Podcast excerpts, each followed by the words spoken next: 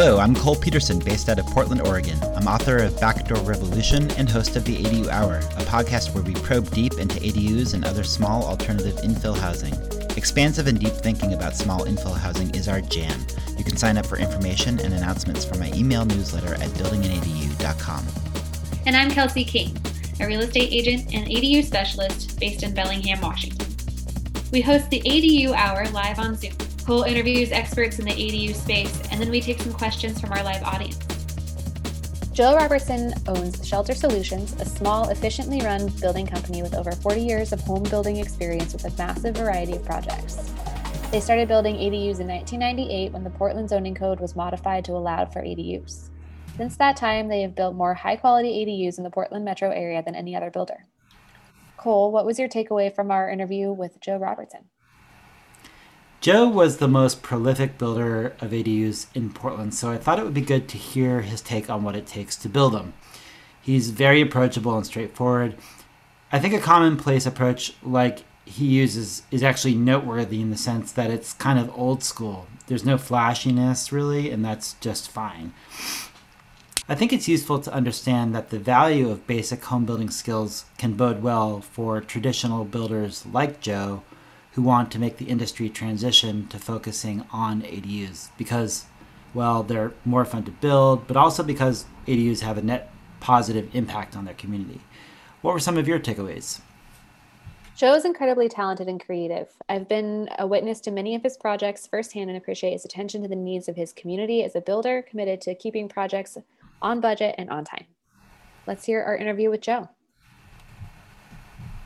Joe Robertson and I have known each other for about a decade or so. And I learned about Joe uh, because he was, you know, pretty involved with some ADU related conversations with the SDC waiver, which we'll talk about in a little bit more detail later. But he's also just notably the one of the more prolific builders in the U.S. and definitely the most or the most prolific builder in Portland. So and the mo- most experienced builder in Portland in terms of ADU development. He corrected my marketing literature, which said he had been building an ADU for a decade. He's been building an ADU for two decades, which is very impressive given that ADUs were not really a phenomena two decades ago, at least in in Portland. So so thank you for that correction, and it just goes to show how much Joe brings to the table.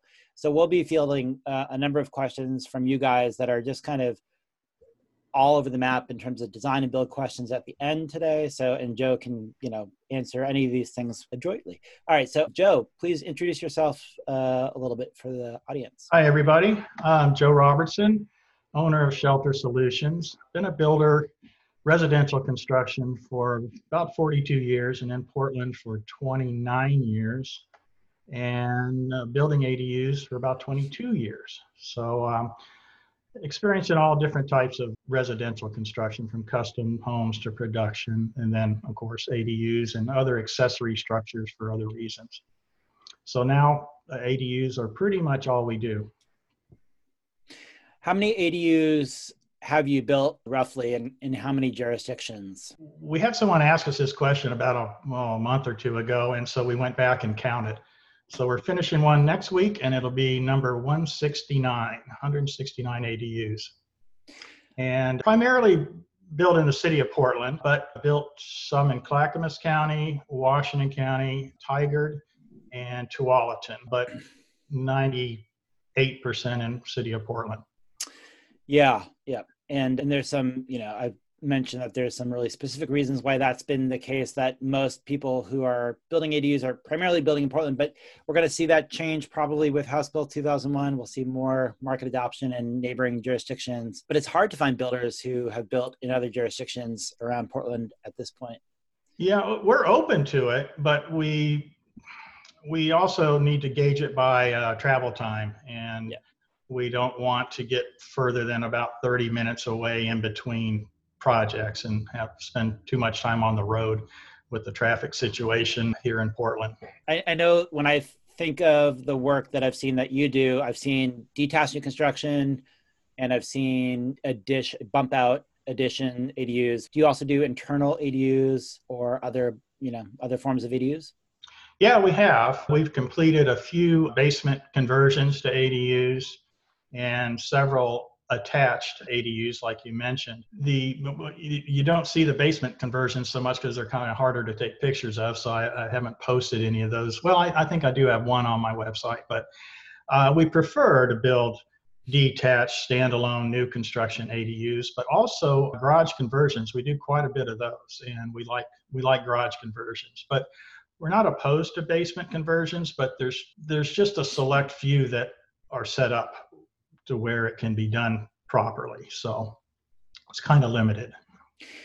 So prior to your decades of ADU construction experience, you did production home building. Can you talk about some of the lessons that you have brought to bear in the ADU development or building space that came from your previous experiences? Yeah, so years ago, I was uh, for many years in uh, custom home construction in, in uh, Asheville, North Carolina. And I know the other day you had somebody on your, your listeners from Asheville, North Carolina. And I built primarily uh, timber frame homes, exposed, exposed beam construction and mortise and tenon and post and beam construction, but all types of residential and custom home construction, each one designed individually. And then when I moved to Portland 29 years ago, I started working for a small builder developer that developed his own subdivisions, and we grew quite substantially over the 10 or 12 years that I worked for him uh, until we were one of the major builders in, in the area that wasn't a national builder.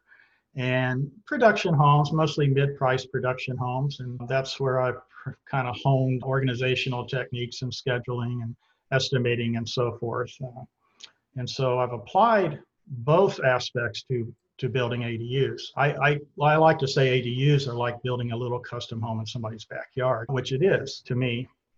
But we also use uh, a lot of the principles that I use in production housing for organization, estimating, scheduling, and so forth. Yeah, and I'll be prodding you about that process. Actually, let's just go into that. Can you tell us a little bit about the design build process that you use and tips you'd have for other builders who are trying to bust into this space? Yeah, so we I started this system quite a few years ago. Well, actually, when I started building ADUs. So we'll go out and do a site analysis with the customer and just look it over, have a kind of an informal meeting with the customer and give them our opinion, answer their questions.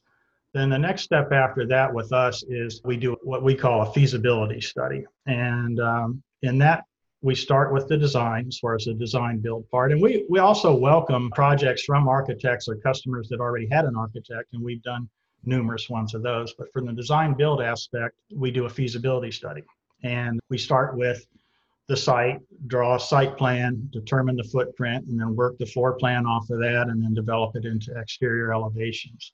And there's a lot of back and forth with the customer during that stage, obviously, till we get to a point to where I say, are we close enough to where I can bid this out to all my subcontractors and suppliers? You can still move a window or change your cabinet plan. And I do that. I bid, I have a system where I can send a bid package out, plans and specs and uh, do a real detailed cost estimate. And also during that time, we meet with the city over the counter in an informal review, mostly with planning, sometimes with structural, and let them see what we're proposing to do and see if there's any issues so that we head them off before we actually apply for a building permit.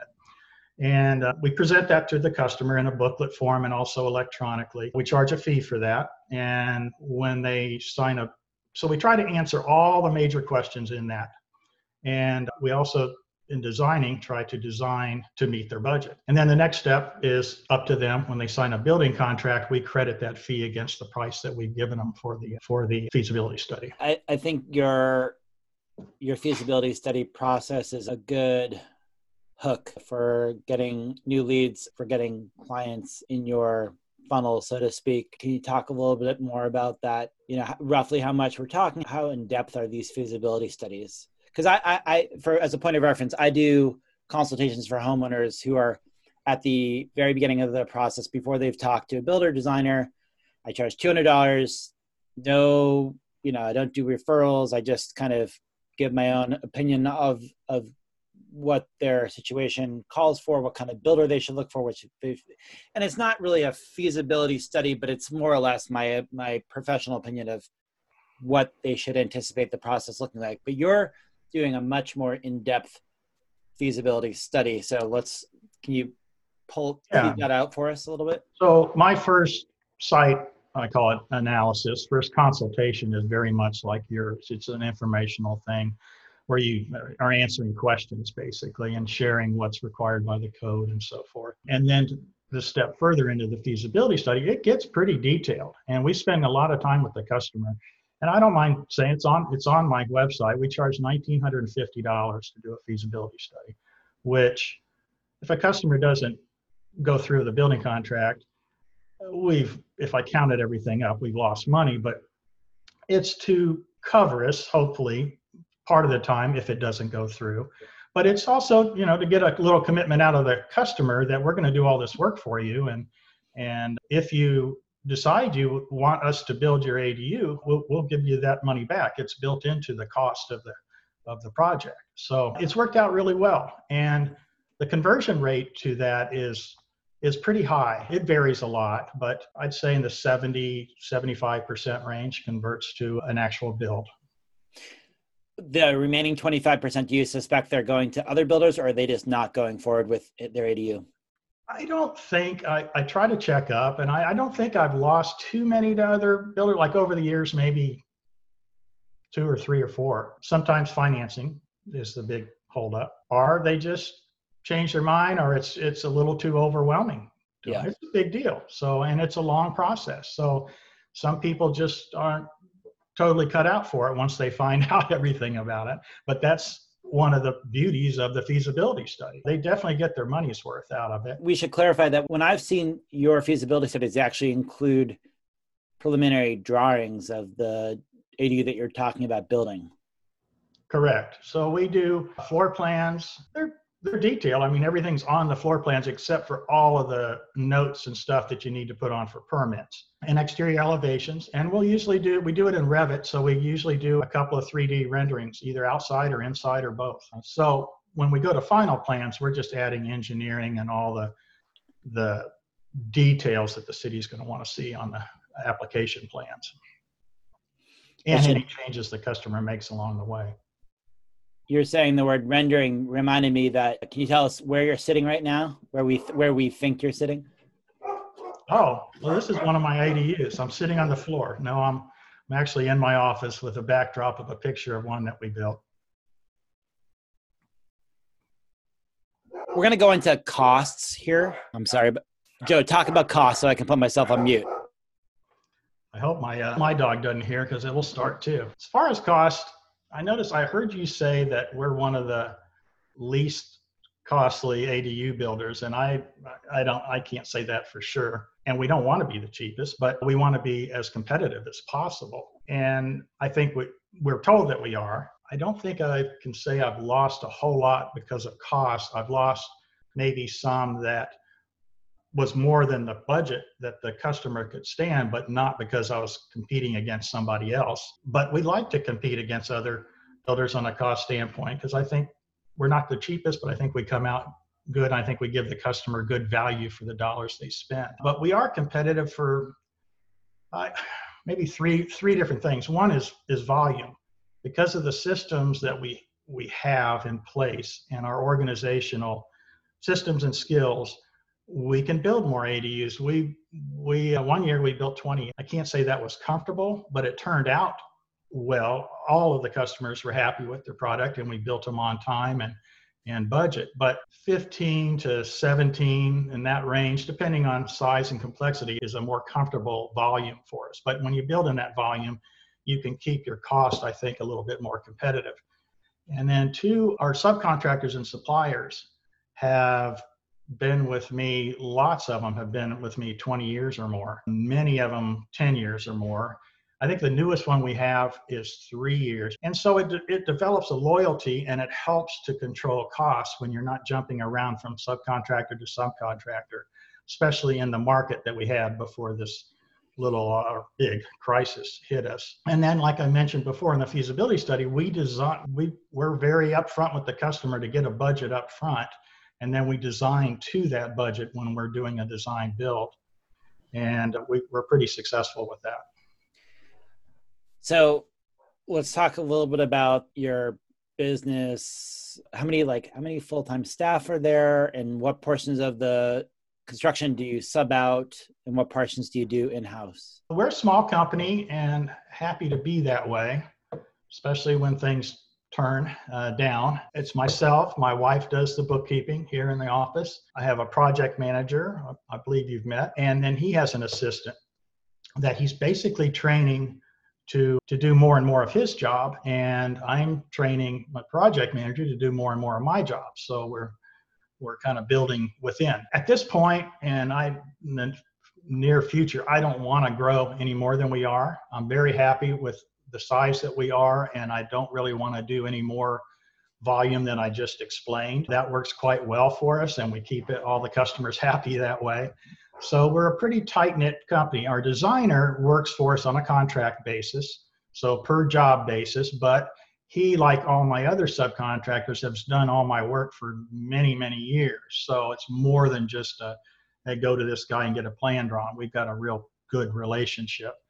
And then I also have a designer, like a selections coordinator, who's an independent contractor. She's also a designer for Nike, who works with our customers when they go in for permits, she starts working with them and helps them, kind of holds their hand and help assist them all the way through making all their finished selections. So that's the the the, the size of our business. So what are some elements of ADU construction that make it more challenging than conventional single family home building? So I've said this a lot that building an ADU like I said earlier, it's like building a custom home in somebody's backyard, is more difficult to me, and I've got experience in building hundreds and hundreds of houses. And building an ADU is more difficult than going out and building a 2,500 square foot house on a vacant lot by far. As far as challenges, the access is the obvious one. And we've built some that I, I look back and I can't, I can't even see how we did it, but where there's five feet between the house and the property line, and we got everything through there the concrete and the lumber and all the equipment and so forth, the grading. So access is always a consideration. We love, love corner lots, our alley lots too. Uh, love those. And then utilities. That's one of the first things when I go out on one of those site analysis to meet a customer. It's not fun or sexy to them, but the first thing I'm looking for is the sewer stack and where's the sewer and how to connect up the utilities and the electricity and, and the water. How many fixtures do they have in their house and so forth? Because the utilities are, are and particularly the sewer is is one of the biggest challenges we have. We've got to really got to be creative sometimes to get that connected up. And then you're just we're in urban neighborhoods, so parking's limited as far as getting deliveries, and subcontractors have to park close to to get the equipment out and load it into the job and so forth. That's always a challenge, and almost always a challenge. And neighbors, not that's not really a challenge, but it's something we go out of our way to introduce ourselves to the neighbors, explain what we're doing, to hopefully set their expectations and to take the fear out out of away from them and have them contact us anytime they they feel the need to. So that's something you don't normally do when you're building in a in a subdivision somewhere. Those are a few of them. There's more. Now, last week we had on Ezra Hammer with Portland Home Builders Association, and I asked him about what type of advocacy builders could do. And I, I, I know that you and I have both worked on some system development charge advocacy, and you actually were involved, I believe, with the 2010 SDC waiver before I was. Um, so, can you talk about your role in political advocacy, for lack of a better term, for ADUs over time? Yeah, I've been involved with the home builders for for many many years on different levels. And when I was building ADUs, probably know the year better than I do, but I think I think back around 2009, head head planner at the time who has since retired contacted me and and I'd known him from just regular residential construction for years and he knew I was building ADUs and asked me if I would help support them. The planning department was going to go before the city council and asked for waivers on SDCs.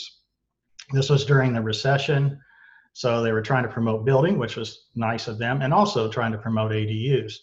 And so I did. I worked. I worked with him first in the preliminary stuff. He did a little presentation and had some other people there from the planning department. I was the only builder at the time who had built more than one ADU. So I, I testified then. They did waive the SDCs, and that's where the whole thing got started. And then since that time, as you know, I've I think it's been three more times I've testified to the city every time because they they waived them for three years and then another three years and another two years and so forth. And so I've and the last time, last two times I think I've worked with you lobbying and and uh, testifying there. I also worked on a committee that worked with the planning department on accept, revising the code for accessory structures, which includes accessory dwellings, but other things like garages and and other detached buildings. So had quite a bit of experience on that end of it over the years. Can you tell us about? I mean, you said you were building ADUs prior to the 2010 SDC waiver, which is when they kind of took off. Can you talk about how the 2010 SDC waiver impacted your business directly? Yeah, it was kind of like the perfect storm. And I, at that point, I, I even had a customer come in and testify to the to the city council at that time and tell what a big difference that that it would have made for them. But yeah, it was like the perfect storm in that they did the waiver. More and more people learned what ADUs were. I used to have to explain them to everybody I talked to. And more and more people learned what they were, loved the concept. And then I was really shocked by how many people learned of this waiver as fast as they learned it.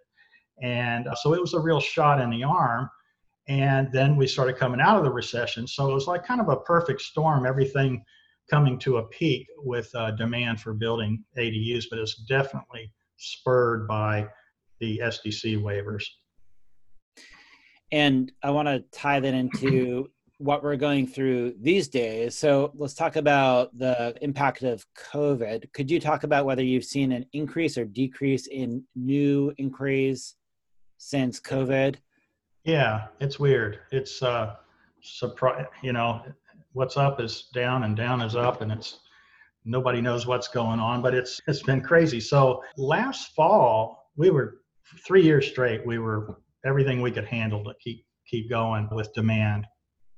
And then last late summer, early fall, it just kind of started dying down. And then I've seen your report since then and seen it was not just us it was industry wide and and adu industry wide but it really died down fall and winter. And usually our our interest level and leads stay pretty consistent throughout the year. There's not a whole lot of peaks and valleys.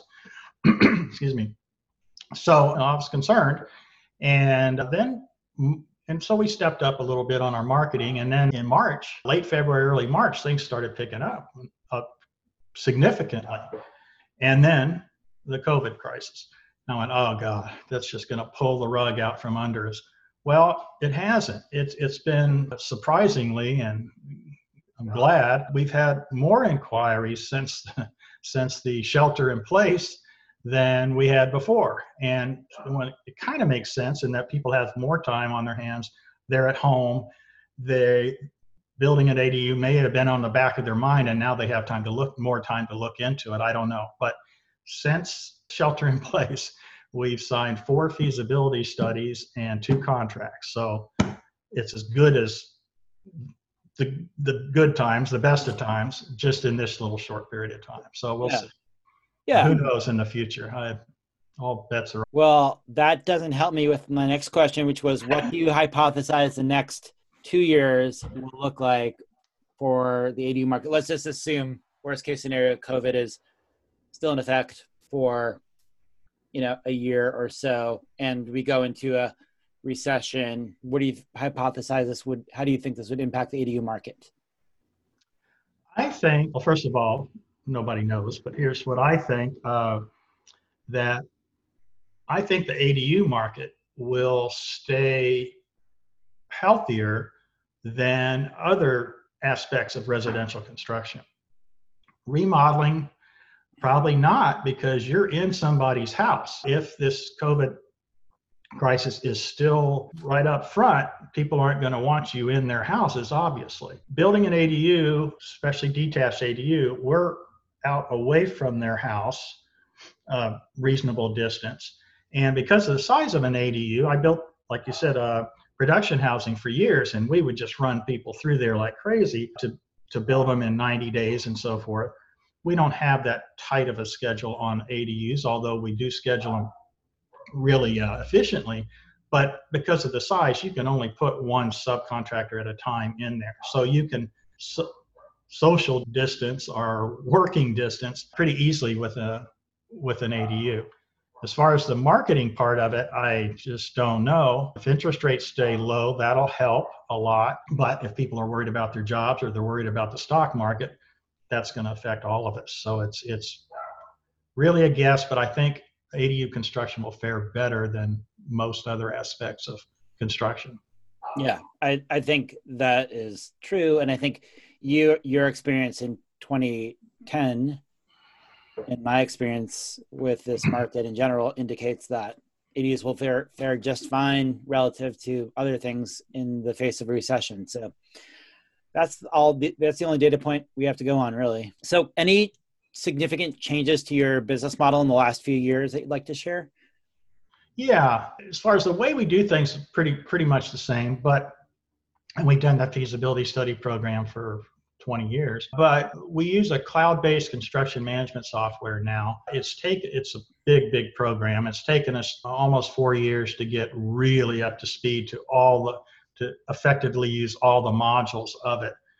But it's wonderful. It it handles all aspects of our business from new leads, the feasibility study process, all the documents, scheduling, owner selections, change orders, bidding, estimating, subcontractor control, and all the communications between subcontractors and us and us and the customer are all in that job for the customer. And the customer has their own portal, portal, excuse me, where they can pull it up on their phone or their tablet or their desktop and see their schedule, their plans, any documents, and any of the emails back and forth or our communications back and forth. And it's just been fantastic. Our, I mean, you used to drive around with a whole pile of blueprints in the back seat and a box of files and all everything's in our phone right now. And, and it's just uh, been one of those things that now that we're used to using, it's been a big learning curve, but now that we're used to using it, it's like, how did we ever do without it kind of a thing. What and the customers love it. What's the software called? Buildertrend there's several of them out there, but we really we shopped and looked into it, and we just really like this one. We, one of the conversations, the recurring threads that I've been having with several of the guests is about pre-designed ADUs, and you have some direct personal experience with this now. Really interested for your take on these questions in a number of different ways, but let me just hand it over to you. Tell us about your experience with pre-designed ADUs. How is that doing? What's the response been? What did you know? I'll ask you more about that in a second. Okay. So yeah, so I mentioned working with the planning department and when they revised the code for accessory buildings and it includes accessory uh, dwelling units. Part of the changes were they allow, we have in Portland, generally speaking, side yard and rear yard setback of five feet.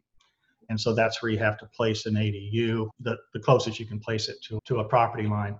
But they, one of the amendments to the code was they will allow small structures, one level, that are no longer than 24 feet in either direction, and one level to be closer to the property line. Technically, you can build it right up to the property line, but we'd never recommend that. But but three feet, two feet makes a big difference on a 5,000 square foot lot. So, and they they relaxed, if that's the right word, the restrictions on the aesthetics of it, how that has to look. They they made a little prescription that if you followed this prescription, so that meant you could design a building that a little ADU that could fit on anybody's or that could work on theoretically on anybody's lot throughout the city that's encompassed in that code.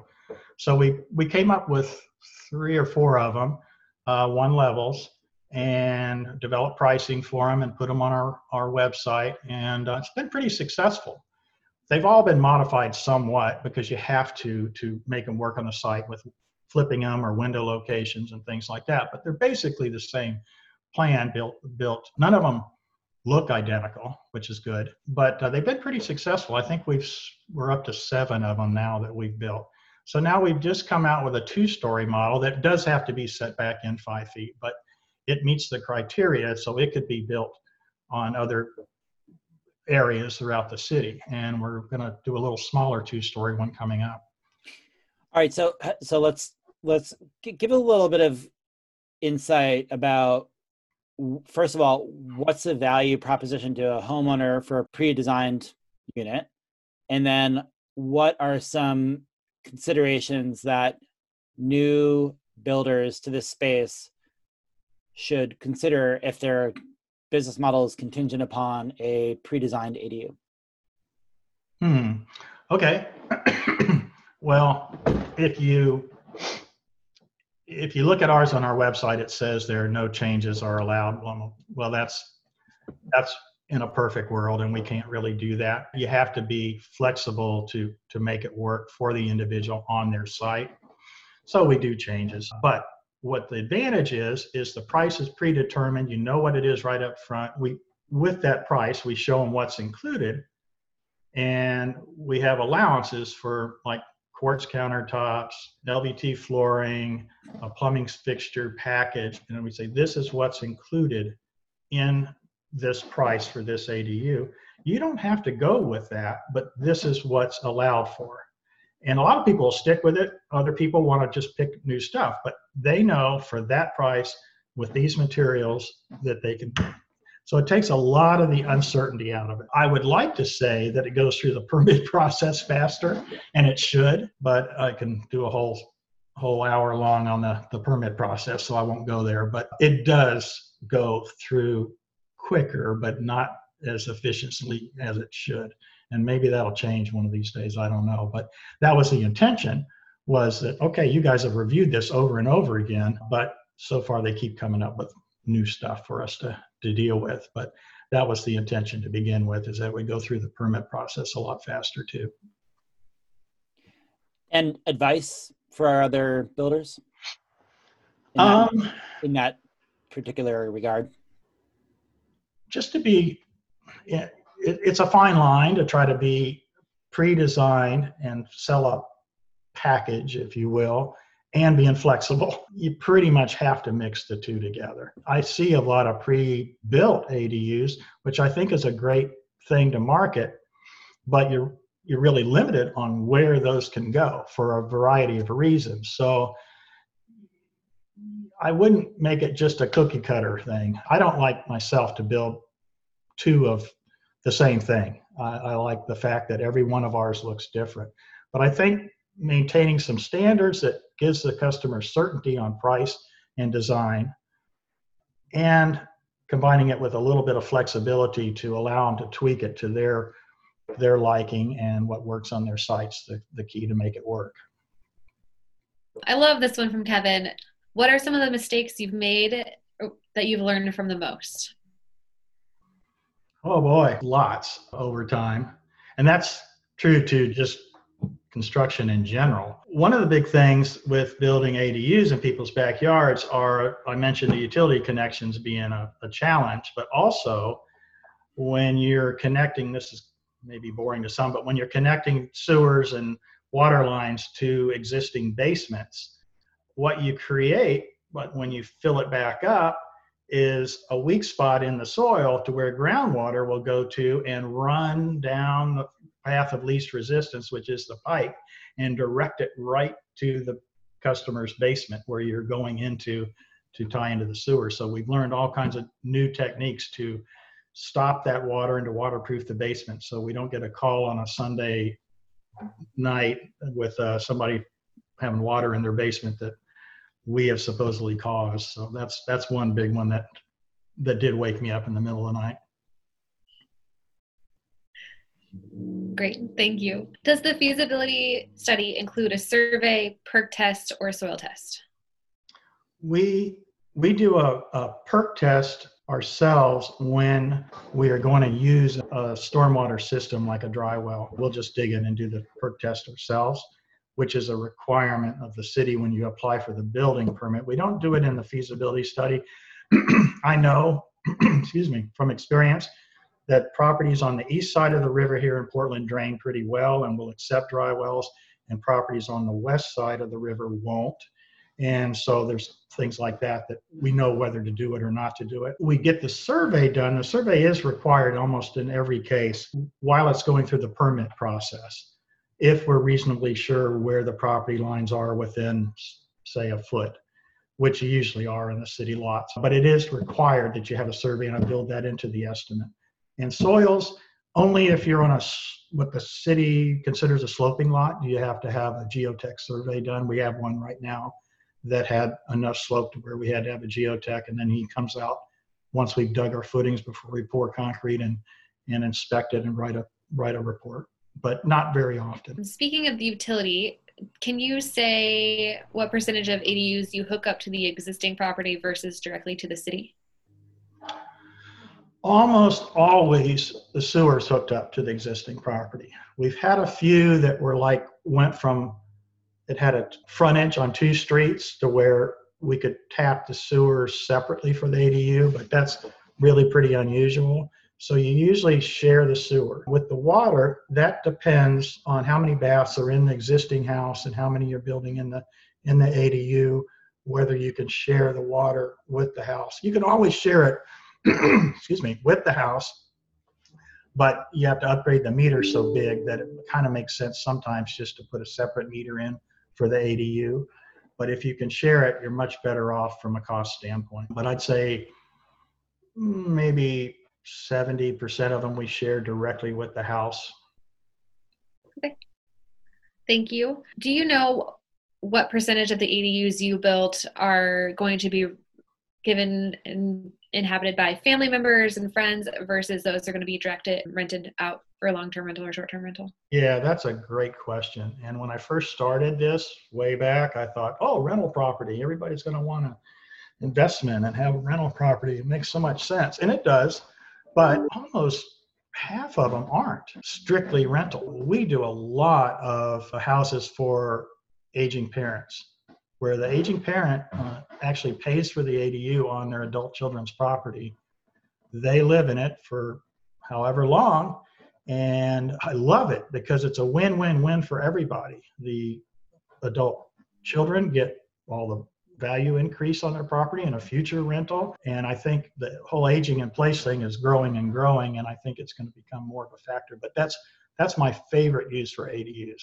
But all kinds of other uses, and the beauty of an ADU is that it can change on a dime. You could change the use of it from year to year. You can't easily in Portland change from short-term rental to long-term rental, but you can go long-term rental to studio to office to grandmother staying in it to a, a kid getting out of college and in between careers or whatever. So there's a lot of flexibility there, but it's not strictly rentals. I would say 60 to 70 percent maybe rentals, and the others are family and other uses let me jump in with a little bit of commentary on this. so, in the there was a couple surveys that have been conducted in the city of permitted ADUs, and and from those surveys, we know that the uh, there's really just two main motivations of why people build ADUs. That's passive rental income potential and multi generational household flexibility. It's it's it's oftentimes like Joe is articulating a combination of those two things. It's sometimes like I have a parent who's going to be moving to town eventually, but I want a I want to have it as a rental in the interim or or you know so, some kind of combination like that.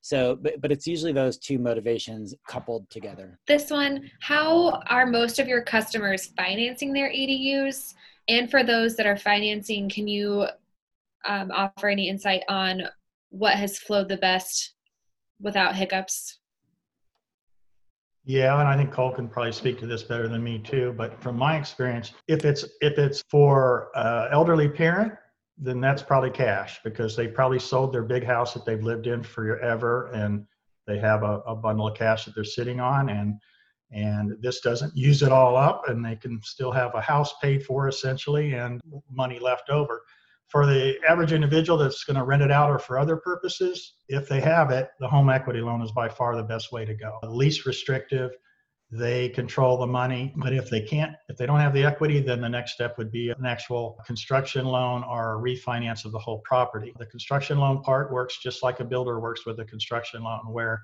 They borrow the money just to build it, and the bank comes out and makes inspections and then releases money to the builder on a monthly basis. And and it's okay. It's just a lot of paperwork and red tape, and they put the customer through a lot more of a ringer than than any other type. So, uh, I'm sure you got more on that Kol. Well, I, would actually like to die to go into that last topic a little bit without calling out any particular banks. I my impression is that renovation loans, construction loans are great that they're there, but that they're a pain in the butt. And I don't know that there's anything that can be done about that. But I usually put it out there as like the, you know, if you can do a HELOC or a cash out refi, go with that. But I'm really glad that banks are doing renovation loan, construction loans. Can you talk a little bit about some of the like would you turn away a job because it was using that kind of re- uh, Uh, construction loan financing and it was that much of a hassle or like tell us a little bit more about your experience as a builder with that honestly i felt like it but i was already too far into it to turn around and i would have left the customer holding the bag so to speak because it's not so bad for me. Once it's set, then I have to go off of their draw schedule and fill out their forms. And they check me out financially and all that and check the CCB and all that, which is fine. I've got those forms already pre-filled out to send in when they ask for them. But what they put the customer through, we had one that was an attached ADU in Southwest Portland. And these people were financially sound, but I bet it took six months for them to process that loan. And they just kept asking for more and more and more. And the people were just frantic over it. And I wouldn't have ditched them at that point, but I, I felt like, gosh, just get out of this thing. But it worked out in the end, and they're glad they did it now, but it was painful. And I think that's going to get more competitive.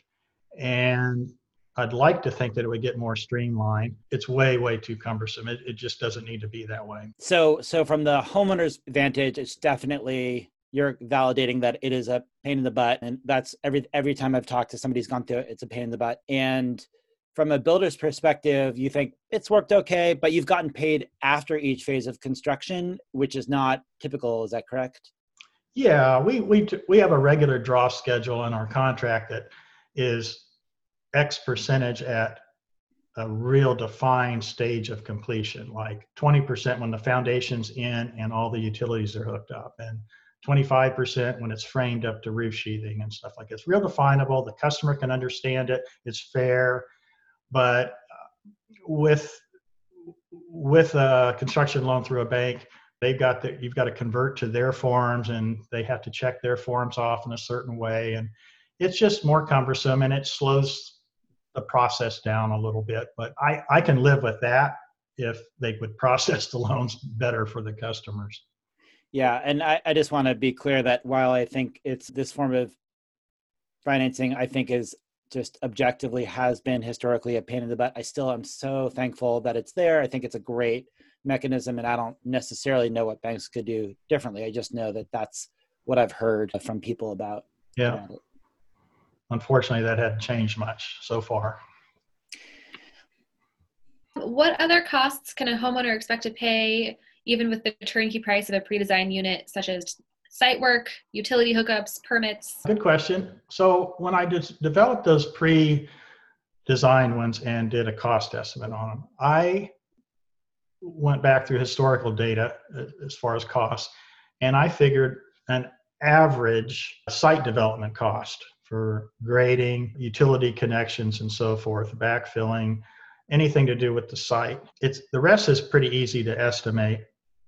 So I just average it to so in that cost is average site work for a average 5,000 square foot lot of a house in Portland with reasonably good access. Access can cost a lot more if you have to do special gymnastics to get in the backyard. So, so that will fit most situations in Portland. So, as far as additional costs, if you're over and above that, of course, the water line, if you have two and a half baths in the house and you want to build an ADU, then you're looking at a $7,000 meter upgrade or a new meter cost. So, that's not in there. But most older Portland homes don't have two and a half baths. So then we are turnkey. We typically include what we have to put in as far as appliances. We put in a, a dishwasher if they want it, oven, freestanding range oven, and a hood or micro hood above that. We don't typically, and they're not included in the pre-design cost, the washer and dryer or the refrigerator, because those go in after we're done and they're not required for any inspections.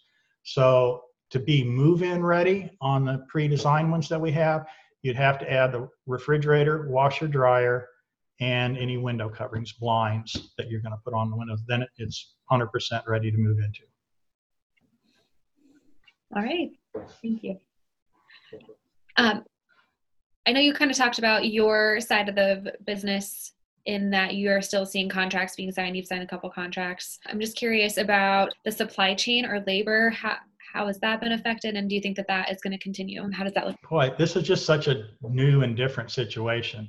What I don't hope doesn't happen is what happened after the last recession, to where there was so much demand and the subcontractors and suppliers were had way more business than they could handle and and were understaffed and couldn't get help.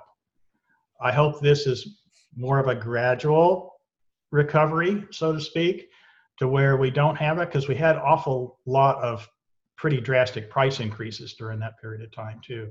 I couldn't keep up with it. When people would ask me, well, "What do you think this is going to cost?" I really hesitated because it changed so fast. And if I set a number out, I'd be the bad guy a month later when it when the cost changed. So I hope that doesn't happen. I hope it's a gradual thing, and I think it maybe it will be a gradual thing by the way the talk is about uh, gradually opening things up as we go. So thank you for joining us for this week's episode of the ADU Hour. New episodes will be released weekly. But hopefully we won't see the kind of price increases that we did before after the recession. The ADU Hour audio podcast series includes some of the interviews that were part of the live show. The unedited full length version of all of the episodes is now available in video format for a one time purchase price of $39 on buildinganadu.com. You can register for the ADU Hour series to gain immediate and indefinite access to all new and old shows.